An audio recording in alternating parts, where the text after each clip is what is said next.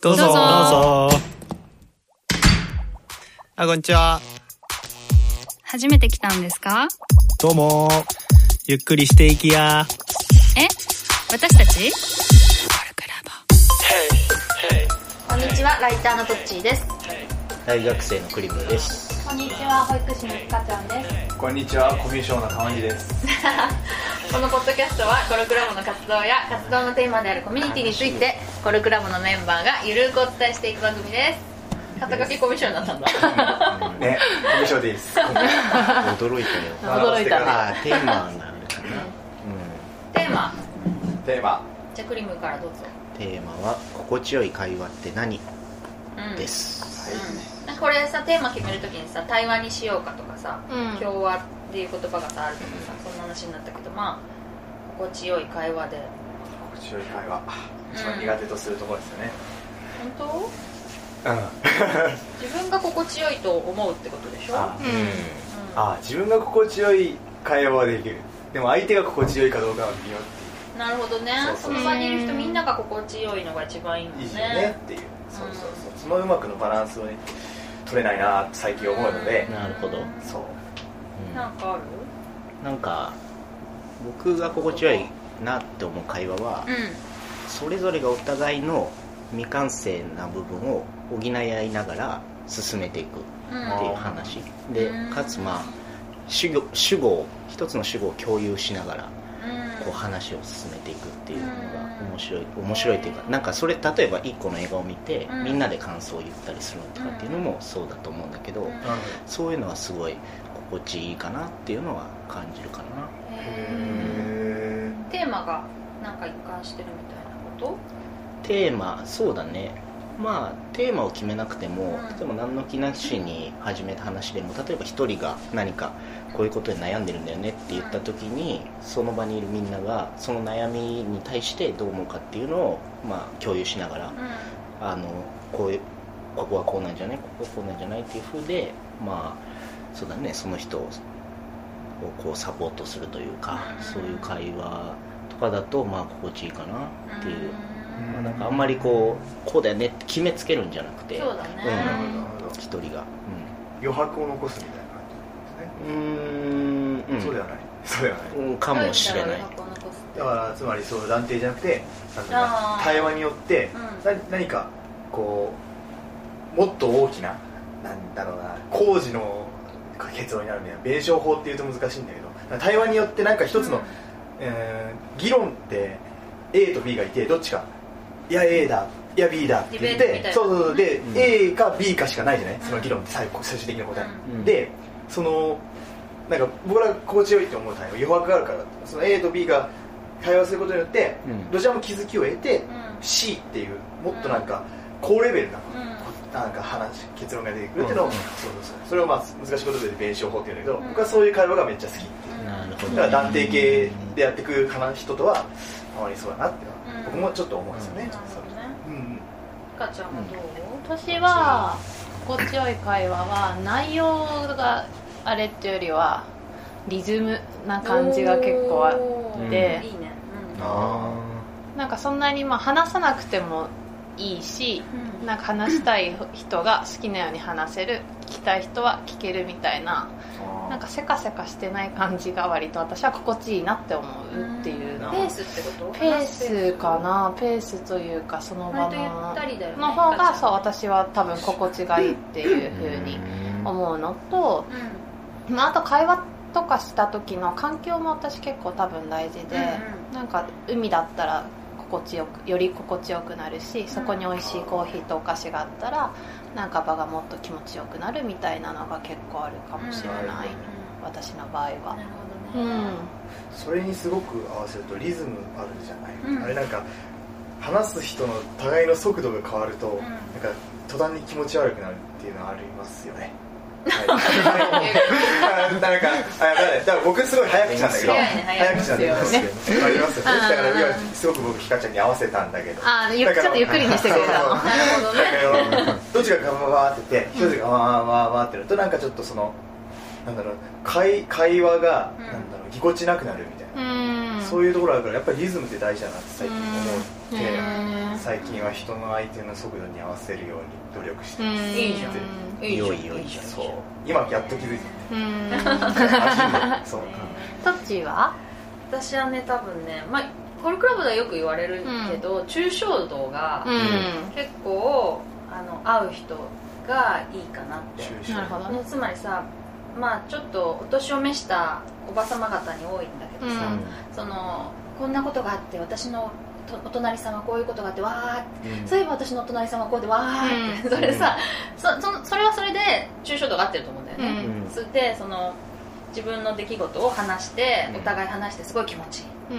今日も楽しかったわってまた離れるみたいな 感じでいいと思うんだけど私はそれよりもまあもうちょっとなんかそこからどういうことがなんか分かったかみたいなのとかさ、うん。なんていうのかね。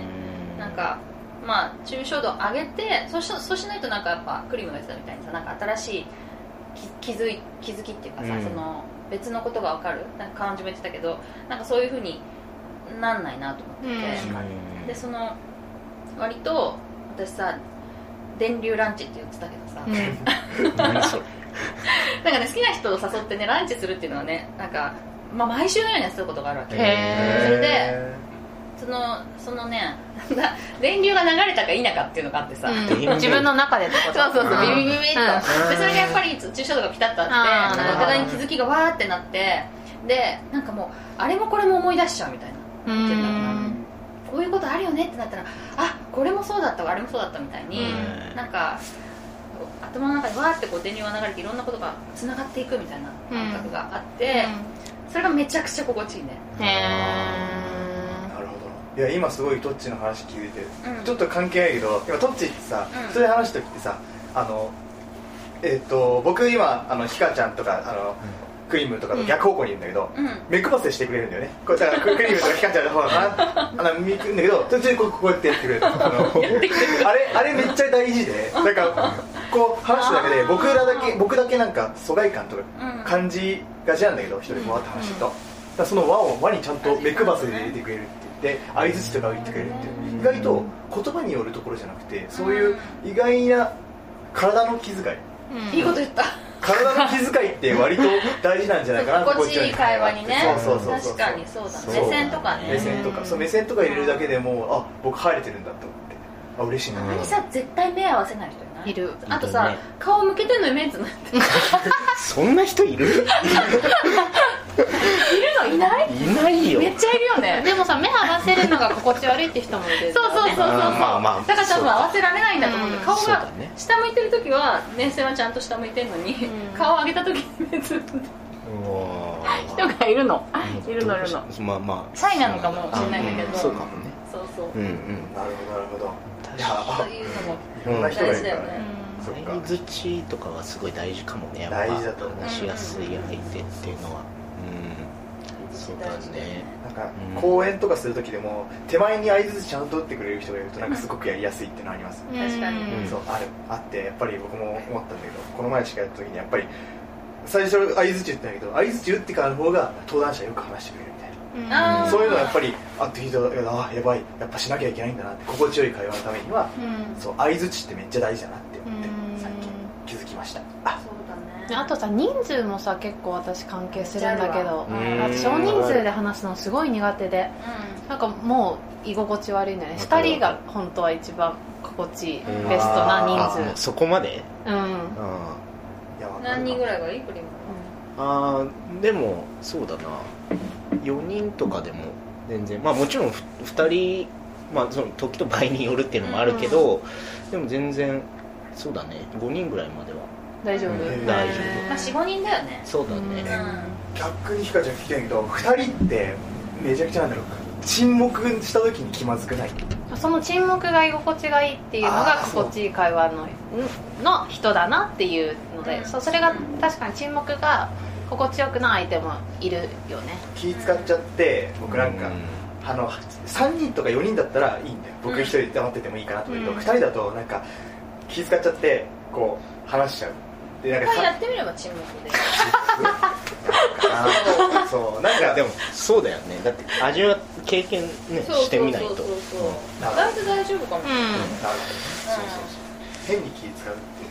あと沈黙で大丈夫な場所を選ぶっていうのもあるよね。ああ確かに、公園でさなんかベンチに座ればさなんか見るものがあったりするじゃん、あと散歩しながらとか、歩しながらうん。歩くっていう行為があるから、いいなるほどうん会話が目的っていうよりは、はい。うん。なんかうん。対面でね、うん。コーヒー飲んだりすると、うん。確かに。ちょっとあれだけど、そう帰り道とか、うん。僕逆に沈黙が怖いからその人と話せるんだけどあのいや僕太新鮮だからって言ってまあその先っぱい当日をつけて 別れる。会話が。逆逆にそう長くいるとこう絶対僕も話題尽きるし、うん。沈黙が出てきてえじゃあってなると気まずくなるからと思ってそういい人なんだけどだけど、あまりそう相手にも気使わせるかなと思って逆に僕は「でこっち電車なんで」っつって「すいません変えます」みたいな。やっちゃうから。まあ、沈黙に耐える練習をしたらいいかもね。そうだね。でもねそう。どれぐらいみんな沈黙ってあの耐えられるっていうかなんか気になったりしない？ししみんなしない？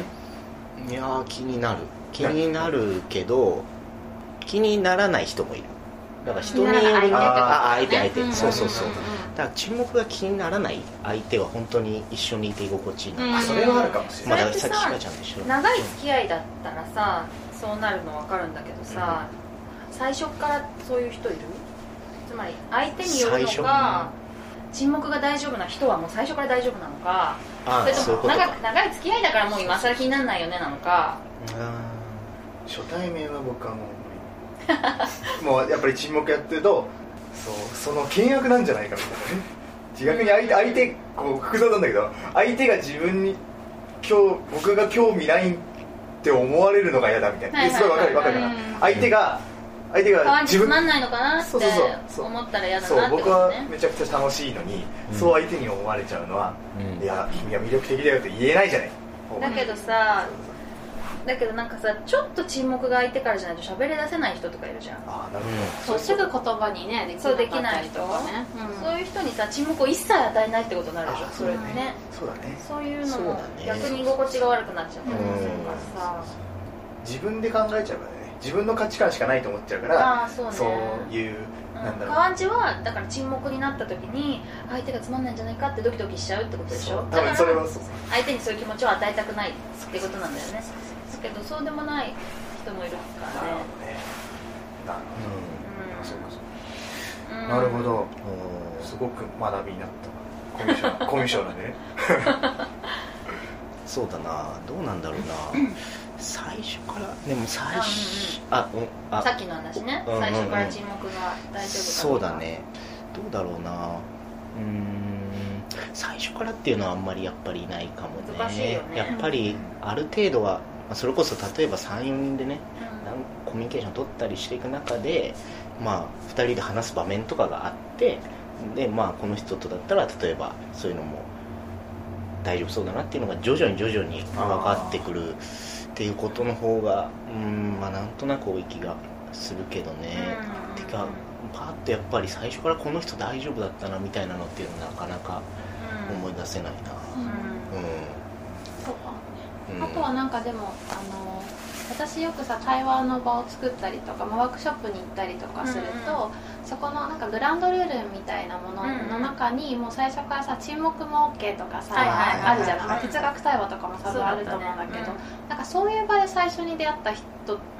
とはなんかその例えばそのワークが終わった後に話をする時とかも沈黙があっても大丈夫っていうのはある気がする。なんかもうその文化の中で一緒にちょっと時間を過ごしたっていう経験がある人は割とその何回も長く時間を重ねなくてもなんかその共通ルールの中で会話ができるっていうのはあるかなと思う、前提大事だね。空気とかうんなるほどなるほどそう会話の内容なんだけど、うんうん。えっと、相手の話相手のことをどこまで聞けばいいのかみたいな。だから話沈黙を破るときうん。に大体そうなんでね聞くか自分のことを話すかうん。なんだけどそうだよね。そう。どこまで相手に踏み込んでいいのかなみたいな心配すると自分のことを話すってことになるんだけど、そうするとなんか自分自己中みたいな人間になっちゃうから。いっぱい自分の自分の。話すから。で基本的には、うん。私は誰しも自分のことを話すのが好きだと思ってんの、うだね。だから、えっと、不安であればあるほど質問するね、あーなるほど。うん、なるべくそしそういう時に嫌われたくない時には自分の話はしないね、なるほどなるほど。逆にこういうこと聞いちゃまずいんじゃないかって思わない。